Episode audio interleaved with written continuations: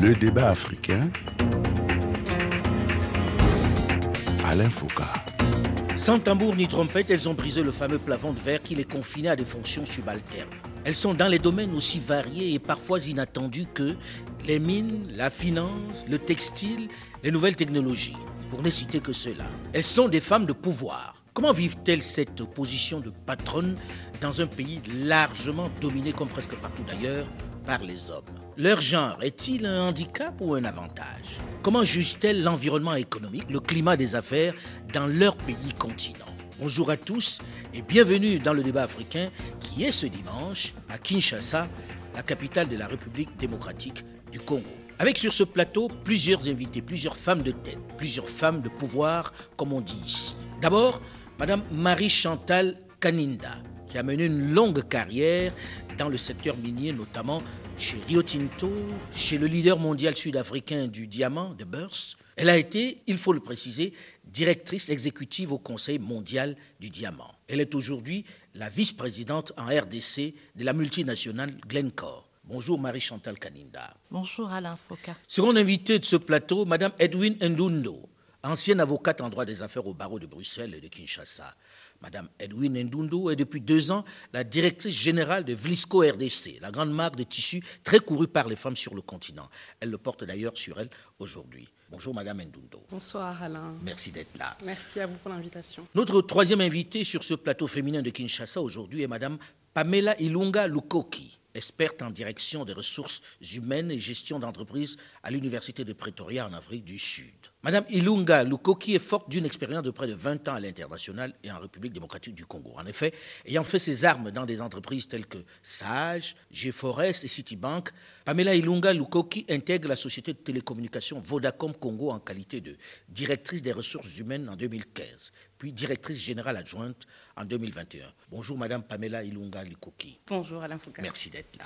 Je rappelle aussi que vous êtes administratrice de l'Agence nationale pour la promotion de l'investissement depuis 2017. Alors, est-ce que ça, j'exagère quand je dis des femmes de pouvoir, parce que vous êtes des grandes patronnes, euh, ça vous dérange si on dit femmes de pouvoir, non? Bon, Marie-Chantal? euh, Moi, je dirais que ça dépend. Qu'entend-on par euh, pouvoir, bien sûr, mais je pense aujourd'hui, quand je nous regarde, avec toute humilité, je pense effectivement qu'on a pu briser un certain euh, plafond dans un environnement où c'est vrai que la femme qui représente plus de 51% de la population, mais en général n'occupe pas des postes de responsabilité. Très peu de femmes, et je parle particulièrement dans le secteur que je représente. Donc, Vous êtes dans euh, les mines Oui, moi je Vous avez fait vos, vos classes en réalité. Vous êtes oui, j'ai fait, euh, fait toutes mes classes, euh, que ce soit dans les différents secteurs euh, miniers ici en RDC, et puis euh, dans le monde africain et puis international. Donc je dirais effectivement que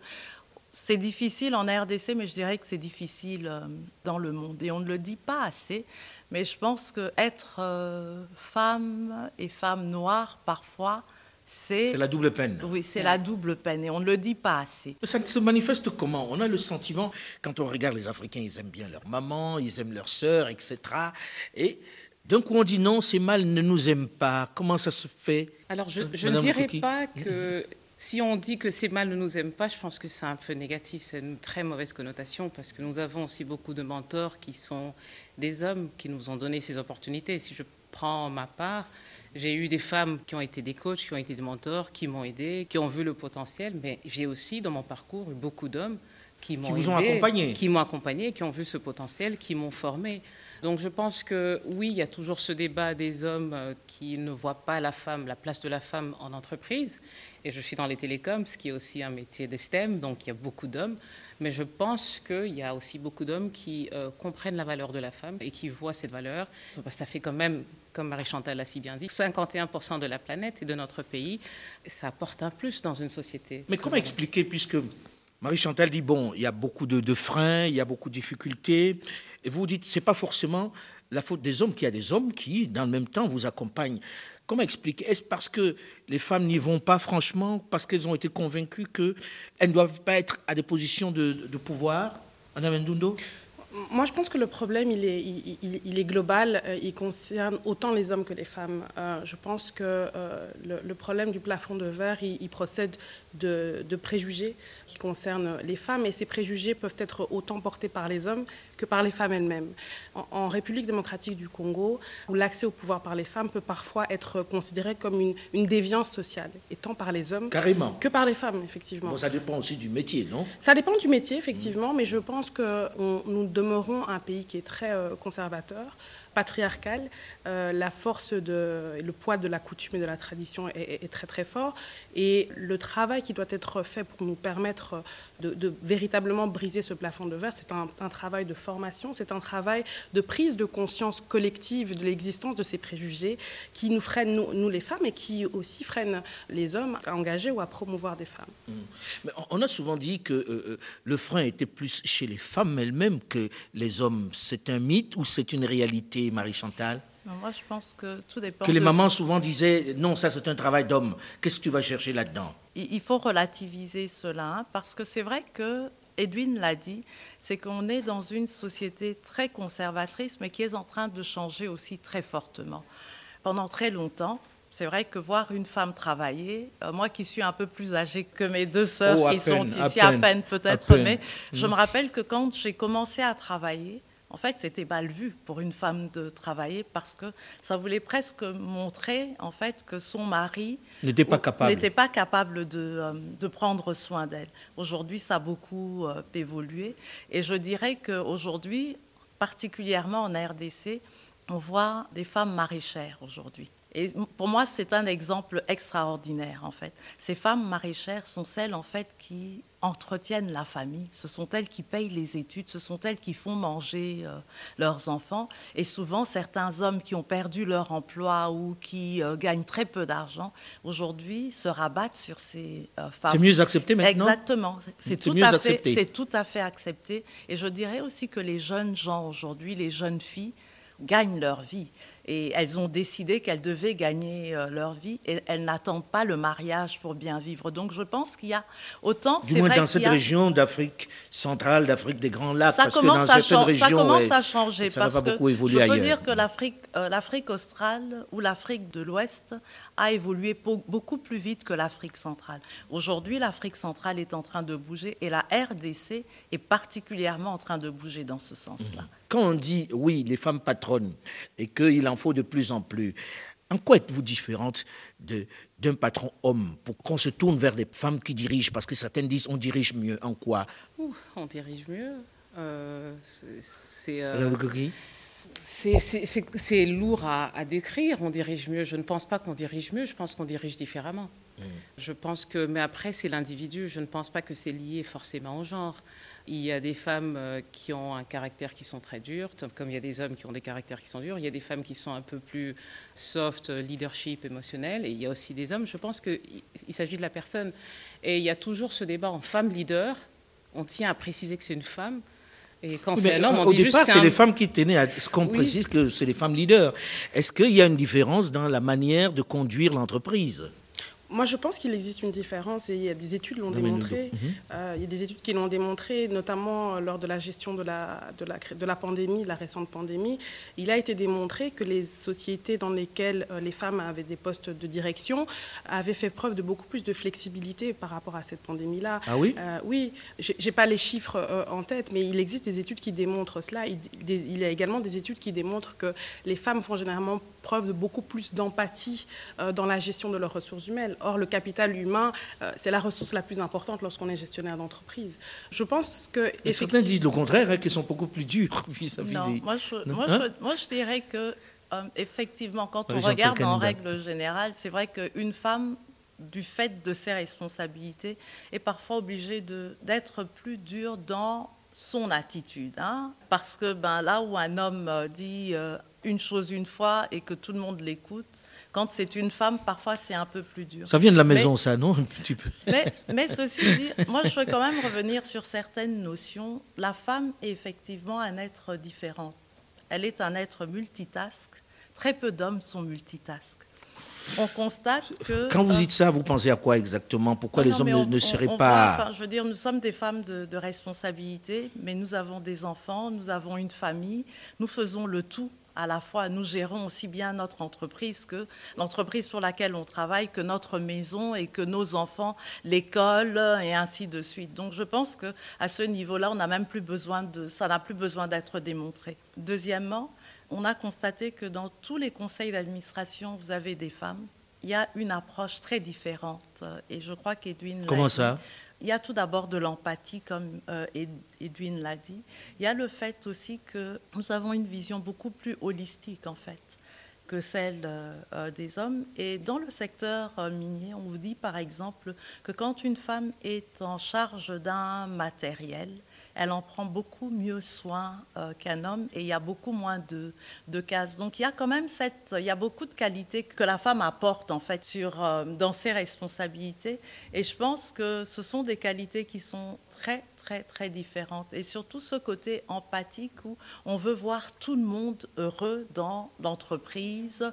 Vous avez le sentiment que les hommes, c'est pas leur préoccupation non, je ne dirais pas que ce n'est pas leur euh, préoccupation, mais je dirais tout simplement que la femme la porte un peu plus sur euh, la table que, euh, que les hommes. Il y a des hommes qui sont bien sûr très empathiques. J'allais dire antipathiques, mais empathiques. C'était un lapsus révélateur. C'était un lapsus révélateur sur ce coup-là.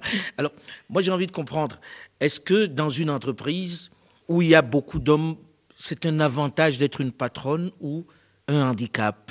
En réalité, moi, je ne me pose pas trop la question. Je ne me mhm. pose pas la question. Vous ne le ressentez euh, pas je ne, je ne, le ressens pas. Euh, mhm. J'ai une équipe qui est assez, euh, qui est assez ouverte.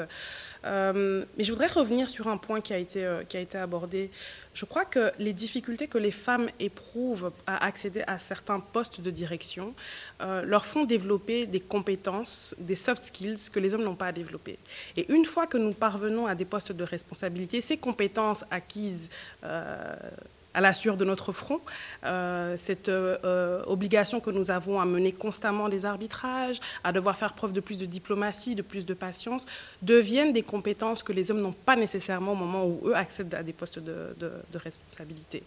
Alors pour revenir à votre, votre question, moi personnellement en tant que dirigeante de, Vlisco, je n'ai pas eu euh, l'impression qu'être une femme était un, désavantage. Il peut l'être dans d'autres situations, pas dans mon milieu euh, naturel professionnel. Il peut l'être dans d'autres situations, dans le cadre de négociations euh, ou, dans le cadre de discussions avec les membres de, l'exécutif committee, mais pas au, niveau de, Vlisco Congo en tant que tel. ça, je ne l'ai pas ressenti. Et dans le domaine des télécoms? Euh, alors, c'est un milieu où il y a beaucoup d'hommes, euh, les télécoms. Euh, est-ce que j'ai trouvé ça? C'est pas un désavantage pour moi. Je pense que je m'assume pleinement. Je suis une femme. Ça ne date pas d'hier. Hein. Il y a quand même beaucoup de décennies de ça. on ne sait jamais. Peut-être que... Non, non mais je, je l'assume pleinement. Et je pense que en assumant ma fonction, en assumant mes compétences, parce que je pense que c'est là où des fois, et très souvent quand j'ai des jeunes dames que je mentor ou que je coach, je dis, il faut s'assumer, il faut oser. Euh, parce que je vous donne un exemple très bête. Hein. J'ai fait les, ressources humaines pendant beaucoup d'années. Il y a une vacance de poste et je dis MBA serait un atout. Alors il y aura cinq hommes, cinq femmes. Les femmes, si elles n'ont pas forcément le MBA, elles ne vont même pas oser postuler. Et les hommes, même s'il n'a pas le MBA, il va y aller.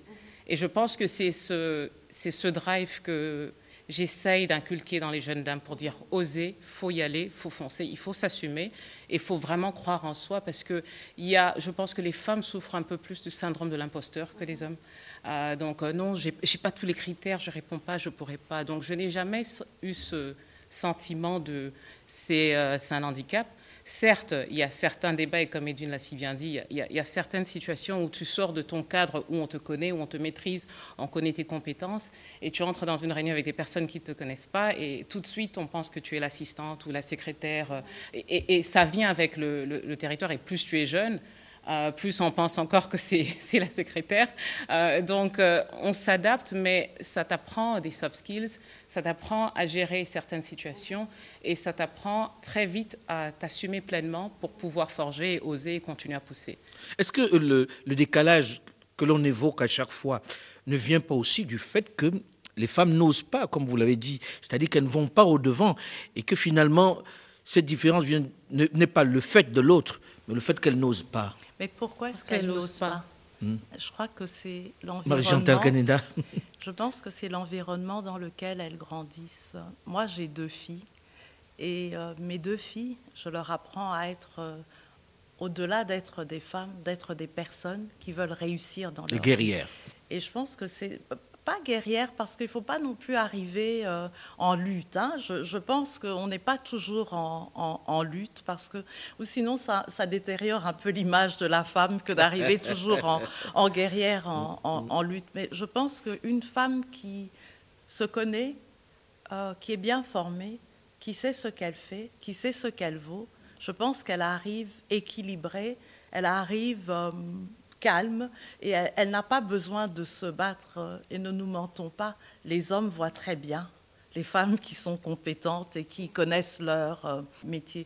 Donc je pense ici que le problème n'est pas toujours le problème des hommes, mais c'est plutôt le problème de comment est-ce qu'on éduque une, une femme, comment est-ce qu'on la pousse à aller au-delà de, ce qu'elle croit qu'elle peut euh, faire? Je le dis toujours que euh, à l'école, dans les universités, il n'y a pas d'examen ou il n'y a pas euh, des cours pour femmes uniquement ou pour hommes. Tous les étudiants passent les mêmes examens, réussissent ou ratent. Donc, je ne comprends pas pourquoi le passage en fait des études au monde professionnel devrait changer la vie. Ce qui est intéressant aussi, j'ai parcouru la RDC, c'est que vous verrez que même dans des villages reculés, vous voyez des filles, des jeunes filles qui vont à l'école. Et leur maman les pousse à aller à l'école. Et parfois, leurs mamans n'ont pas étudié, en fait. Mais elles comprennent que pour pouvoir, pour que leurs filles puissent euh, euh, s'en sortir dans la vie, il faut qu'elles étudient. Et je pense que c'est peut-être ce côté-là où les institutions doivent aussi jouer. Euh, leur, leur rôle, en fait. On devrait peut-être accorder plus de bourses d'études à certaines jeunes filles pour certaines facultés pour leur permettre d'évoluer dans le secteur dit des hommes. Après tout, aujourd'hui, on a des pilotes femmes. Pourquoi est-ce qu'ici en RDC... Ça ne peut plus être le domaine, le domaine d'un genre. Alors j'ai envie qu'on parle des choses où on entend peu les femmes parler, évidemment, puisque quand on invite les grands spécialistes de l'économie, euh, on, a rarement les femmes. Vous êtes au Congo aujourd'hui, le débat sur l'économie est permanent, etc. C'est quoi le climat des affaires ici pour vous? Est-ce que vous changeriez quelque chose? Comment le faire évoluer? Alors, dans une perspective de genre, puisque la discussion d'aujourd'hui porte euh, sur la, question... sur le genre, allons-y. Notamment sur la question, la question du genre, je, voudrais euh, euh, compléter ce que, ce que Marie-Chantal vient de dire. je, je, crois qu'aujourd'hui, le secteur public et le secteur privé doivent prendre conscience de la responsabilité qu'ils ont pour favoriser l'égalité entre, entre les sexes en RDC, il existe une loi sur la parité, une loi de, 2015, euh, qui énonce des, principes très clairs en termes de parité. Mais lorsque vous regardez la présence des femmes dans le secteur public ou dans le secteur privé, vous prenez euh, l'Assemblée nationale, je pense qu'on a 12% de, femmes. On est à 30% aujourd'hui oui. Euh, donc c'est quand même quelque chose qui reste euh, euh, un pourcentage qui est relativement bas. Vous prenez la, province, la ville-province de Kinshasa. Aujourd'hui, uniquement 20% des femmes sont des employées dans le secteur formel. Donc il y a des améliorations à faire et de manière très rapide. Et moi, ce que je voudrais suggérer ou, amener au, sujet de, au centre de nos discussions, c'est la question des quotas. Je pense qu'aujourd'hui, face à une situation qui est discriminatoire, clairement, je pense qu'il faut le dire, euh, les pouvoirs publics doivent prendre des mesures fortes pour pouvoir euh, réduire ces inégalités. Euh, Quel type de mesures vous envisagez, vous voyez? Mais Par exemple, les quotas. les quotas au sein des administrations publiques, au sein des assemblées provinciales ou, nationales, des quotas également pour le secteur privé. on la, France l'a fait pour les entreprises du CAC 40 en, en imposant un quota minimum de femmes dirigeantes. Je crois qu'aujourd'hui, il, y a des, il y a des choses à faire et, les quotas ont, démontré euh, leur efficacité dans d'autres pays. On en parle justement dans la seconde partie du débat africain, juste après une nouvelle édition du journal sur Radio France Internationale. Restez avec nous et on se retrouve dans une dizaine de minutes. À très vite.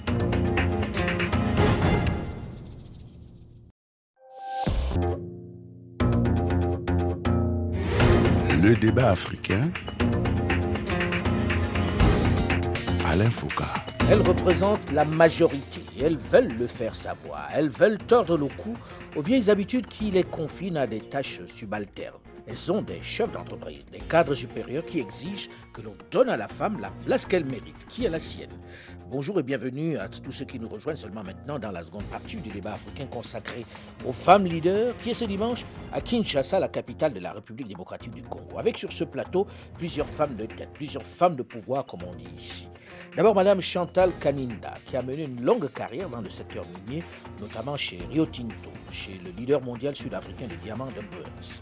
Elle a été, il faut le préciser, directrice exécutive au Conseil mondial du diamant. Elle est aujourd'hui la vice-présidente en RDC de la multinationale Glencore. Seconde invitée, Madame Edwin Ndundo, ancienne avocate en droit des affaires au barreau de Bruxelles et de Kinshasa. Madame Edwin Ndundo est depuis deux ans la directrice générale de Vlisco, la grande marque de tissus très courue par les femmes sur le continent. Edwin Ndundo est la directrice générale en République démocratique du Congo. Troisième invitée sur ce plateau féminin de Kinshasa aujourd'hui, Pamela Ilunga Lukoki, experte en direction de ressources humaines et gestion d'entreprises de l'Université de Pretoria en Afrique du Sud. Madame Ilunga Lukoki est forte d'une expérience de près de 20 ans à l'international et en République démocratique du Congo. En effet, ayant fait ses armes dans des entreprises telles que Sage, G4S et Citibank, Pamela Ilunga Lukoki intègre la société de télécommunications Vodacom Congo en qualité de directrice des ressources humaines en 2015, puis directrice générale adjointe en 2021. Pamela Ilunga est également administrateur à l'ANAPI, l'Agence nationale pour la promotion de l'investissement depuis 2017. Nous avons terminé la première partie en parlant de la question de la parité, du quota. Alors, Madame Edwin Ndundo, c'est envisageable? Je pense qu'il y a du travail à faire avant que nous arrivions au débat des quotas. Je pense qu'aujourd'hui en RDC, nous ne pouvons pas nous comparer, pas encore, à un pays comme la France, euh, en termes de quotas, en termes de, fixer des places. Je pense qu'il y a un travail à faire d'abord en amont sur euh, protéger la jeune fille dans son éducation, la protéger des mariages précoces, euh, s'assurer qu'elle a un vrai parcours, s'assurer qu'elle a l'ouverture sur le monde, l'ouverture sur plusieurs métiers, la former, et puis on peut parler dans peut-être 10, 15 ans de, de, quotas. Parce que je, Mais est-ce que ça ne bouscule pas aussi ce principe de quotas quand on regarde dans les assemblées, par exemple au Rwanda voisin, on est arrivé à la parité, au Sénégal ça commence à être le cas. Est-ce que ça, ça, ça, ne pousse pas les gens à y penser et à faire de la place? Je pense que les assemblées sont particulières parce que c'est au vote de, du peuple. Si on parle, euh, par exemple, en poste euh, dans les instituts euh, étatiques et dans le privé, on peut encore en discuter. Mais encore, quand on parle de quotas, j'aime toujours revenir sur à compétence égale.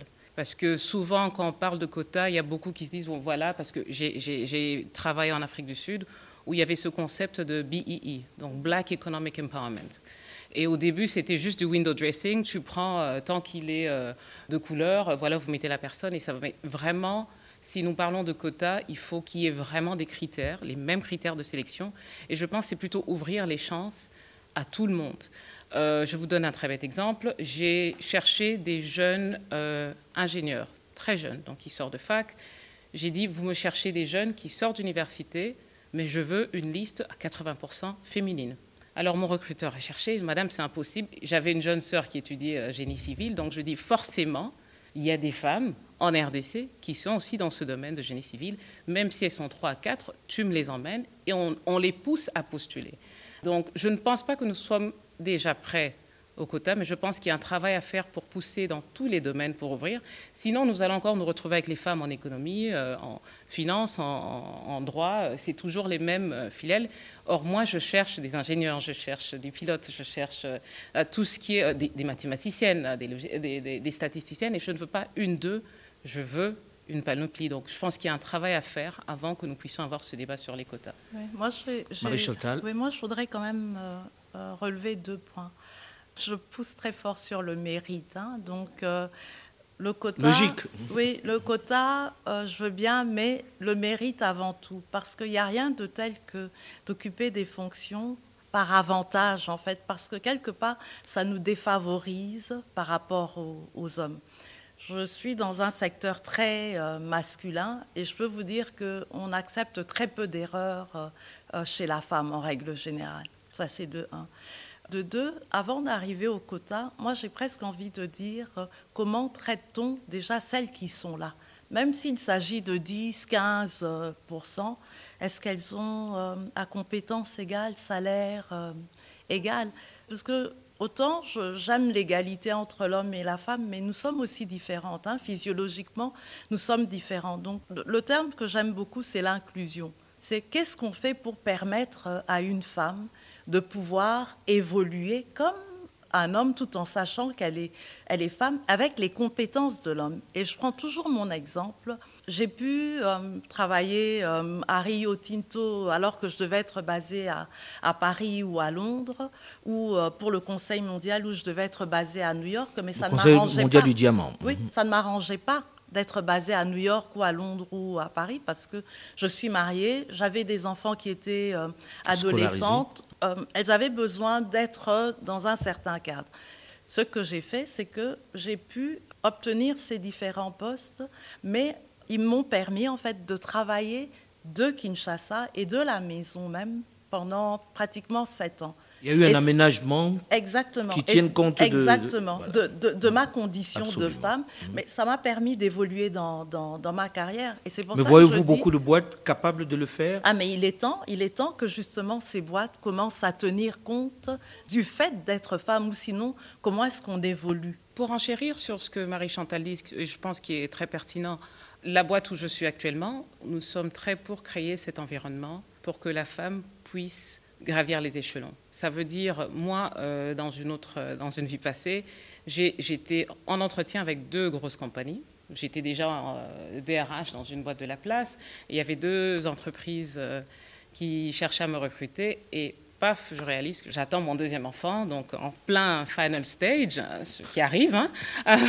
et donc, ça n'arrange pas les, employeurs, ça, oh, Non, ça n'arrange pas, mais j'ai été très, très ouverte. J'ai écrit aux deux, parce que j'étais en, dernier, euh, derniers entretiens. J'ai dit, écoutez, voilà, je viens de, de réaliser ceci, et moi, d'ici quelques mois, je devrais aller en congé maternité. Alors, il y a une boîte qui a non, ça va pas être possible. qui n'a jamais osé. Hmm. Et une autre, alors je ne sais pas parce que la directrice générale à l'époque était une femme, la euh, directrice région ressources humaines était aussi une femme, mais on dit, et, la, réponse était, je me rappelle de ce mail, euh, bonjour Pamela, et alors, quand peux-tu commencer? Alors j'ai commencé quatre mois et demi de recesse, je suis allée accoucher, je suis revenue, et on a mis en place toutes les conditions qu'il fallait parce que je devais aller à l'étranger. Euh, j'avais mon modem, je pouvais me connecter aux réunions. Et ça, c'était avant Covid, où on a tous réalisé qu'on pouvait travailler à la maison. Euh, parce que Covid a quand même été une bonne leçon pour nous tous qu'on pouvait travailler en étant très loin. Et juste le fait que cette compagnie a pu mettre un cadre pour me permettre de travailler en étant nouvelle employée, j'ai donné 150% de, de moi-même.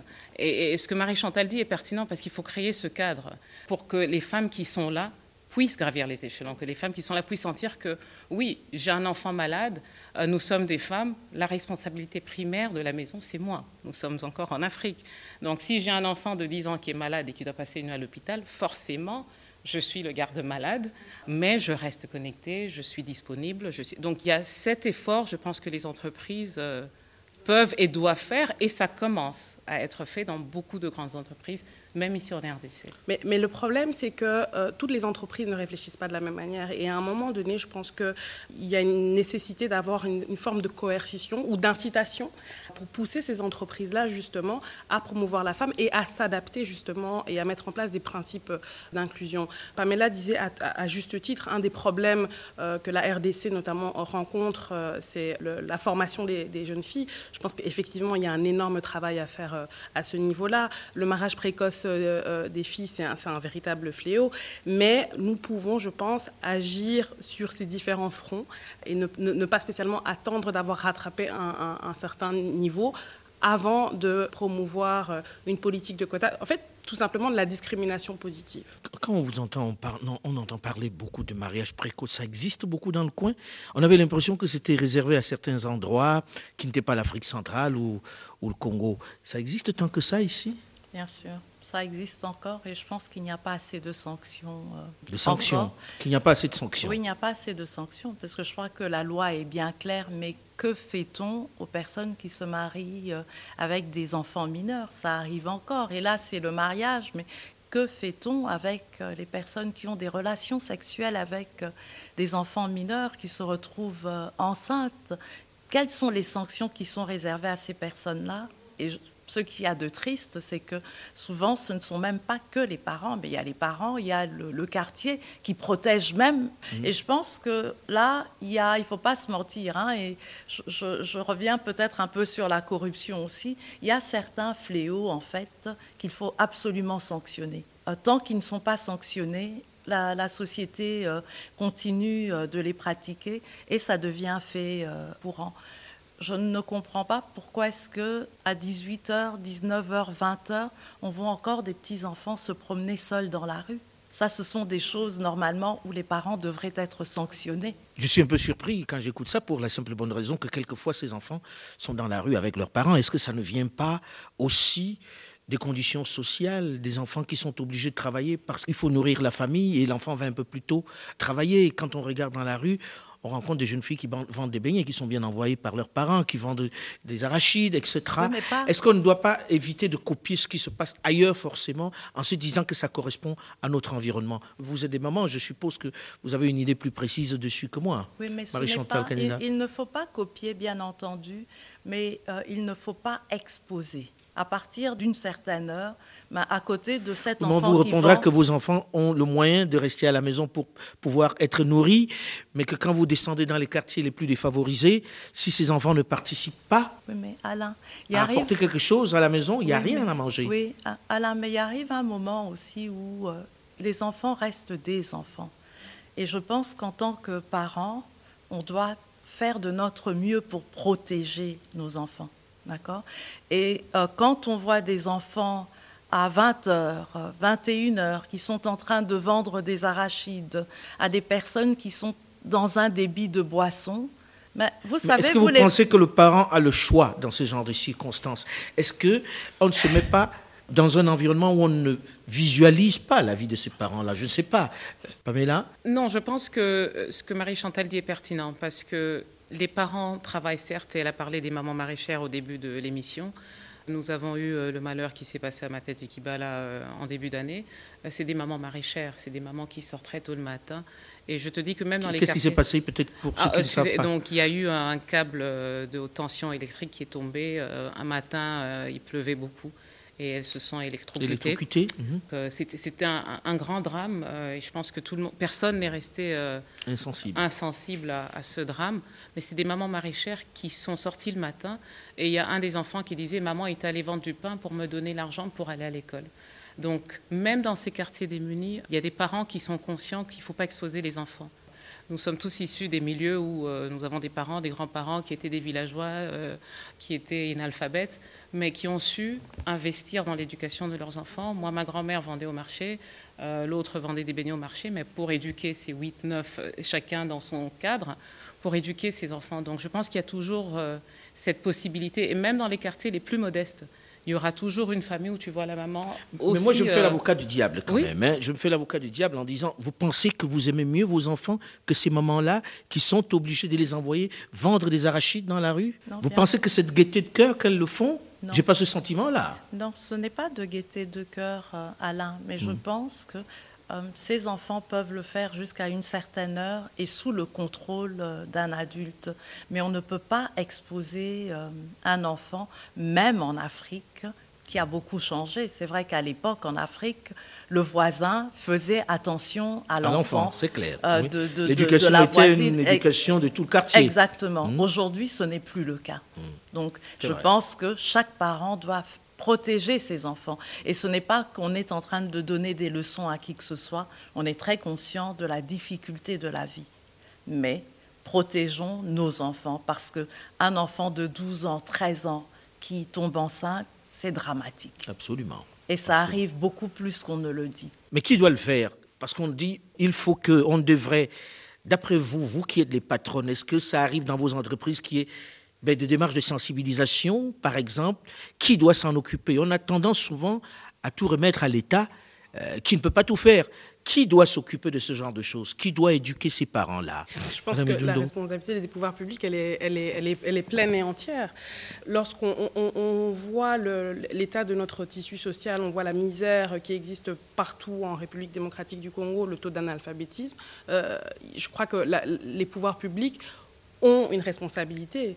Je ne pense Mais est-ce que les pouvoirs publics vont aller jusque dans nos ménages pour voir qui a laissé l'enfant aller à l'école? Je sais que Marie-Chantal tout à l'heure parlait de sanctions. Au-delà des sanctions, tout ne peut pas être que sanctions. Oui, je vais. oui. Quel est le, pou- quel est, quel est le rôle du pouvoir euh, euh, public? Aujourd'hui, enfin, en principe, l'éducation nationale a cette, cette obligation-là, de sensibiliser à la planification familiale, euh, offrir un niveau d'éducation aux jeunes filles. Ça, c'est le rôle de, de l'État et le rôle de, de- de l'enseignement. Donc, c'est quelque chose qu'on... Mais c'est aussi le rôle des parents de pouvoir gérer un certain nombre de choses. Naturellement, naturellement, effectivement, il y a, on a, je pense qu'il y a, on vit aujourd'hui une crise, une crise de, de- de- de la famille qui est notamment liée à la misère, mais effectivement, les parents doivent se prendre en charge. Mais là où euh, l'État constate qu'il y a des défaillances, il faut pouvoir mettre en place des mécanismes de surveillance, de contrôle et d'accompagnement de, des personnes qui sont défaillantes dans ce rôle-là. Si je peux me le permettre, Marie-Chantal. euh, Alain, je pense que dans euh, les entreprises dans lesquelles nous travaillons, en tout cas dans laquelle je travaille, ce sont des préoccupations que nous avons euh, très à cœur. Nous nous assurons que là où nous pouvons, nous euh, engagions des femmes aussi et des personnes locales. Euh, pas toujours des personnes qui viennent de loin. Pourquoi? Parce qu'il faut absolument développer, permettre à la population de se, de se euh, développer. Mais là, je là on revient sur, sur la, question, la question de l'enfant, de la femme dont on parlait tout à l'heure. Et à l'instant, Mme Edundo disait, c'est aussi le rôle régalien de l'État. Mais est-ce qu'il n'y a pas, de la part des parents, un peu une petite démission là-dessus Mais non, mais c'est Et de la part des entreprises Mais justement, c'est ce que j'essaye d'expliquer ici, c'est que c'est vrai que l'État a un rôle, mais nous avons tous un rôle. En employant une personne, ben, vous lui permettez de s'occuper d'une vingtaine de personnes euh, autour. Il y a plusieurs années, on parlait de 10 personnes. Aujourd'hui, c'est plus d'une vingtaine, Plus d'une euh, vingtaine, oui. euh, de, de- de personnes. Donc c'est pour ça que je pense que autant l'État a son rôle, mais autant nous, nous avons notre rôle en tant que euh, responsables dans les entreprises dans lesquelles nous, euh, nous travaillons. Ce sont des choses que nous devons porter, ce sont des choses que nous devons pousser. Et c'est pour ça que je dis que oui, l'État joue son rôle, mais chacun de nous devons jouer notre rôle. Chacun doit jouer son rôle. Oui. Je, je suis tout à fait d'accord avec euh, ce que Marie-Chantal euh, vi- vient de dire. Je crois qu'aujourd'hui, la responsabilité sociale ou sociétale des entreprises est fondamentale ici en RDC. Je pense qu'effectivement, nous pouvons, chacune ici à notre niveau, avoir un véritable impact sur nos écosystèmes respectifs.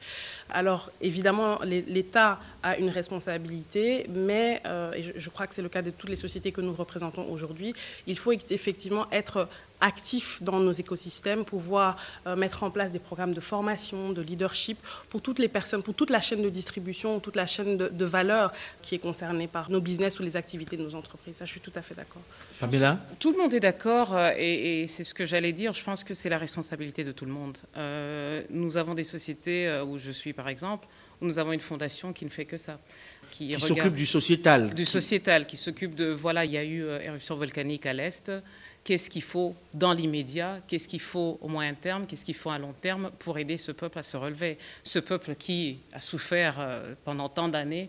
Et À Goma à Goma, on a encore les- euh, le volcan, en delà de tout ce qui se passe euh, en général à l'Est. Nous avons euh, la situation au euh, qui est aussi précaire. Et donc, la Fondation travaille dans ce côté sociétal et le fait, ça fait maintenant 20 ans. Mais une société à elle-même ne peut pas régler tous les problèmes. Ce pays est un continent. Elle fait quand même sept fois la taille de l'Allemagne. C'est clair. Euh, donc, euh, La taille de l'Union européenne. euh, bah, voilà. C'est un peu Et ça donc, la voilà. singularité du management des femmes ou bien les hommes aussi s'y sont mis? Non, Ce je- côté sociétal-là, ce côté pense prise que en tout le charge? monde- je pense que tout le monde s'y met. hein. On ne peut pas dire qu'il n'y a que les femmes qui s'y mettent. Je pense que tout le monde. euh, euh, Vous nous trouvez quand même un peu d'humanité, un peu d'empathie. C'est gentil. Oui. Merci. Franchement, je préfère terminer là-dessus. Merci en tout cas d'avoir accepté de venir en débattre. Le débat africain s'est terminé pour aujourd'hui. Delphine Michaud, Olivier Raoul et Alain Foucault, nous vous donnons quant à nous. Rendez-vous la semaine prochaine, même heure, même fréquence. Dans un instant, une nouvelle édition du journal sur Radio France Internationale. Restez à l'écoute et à très vite.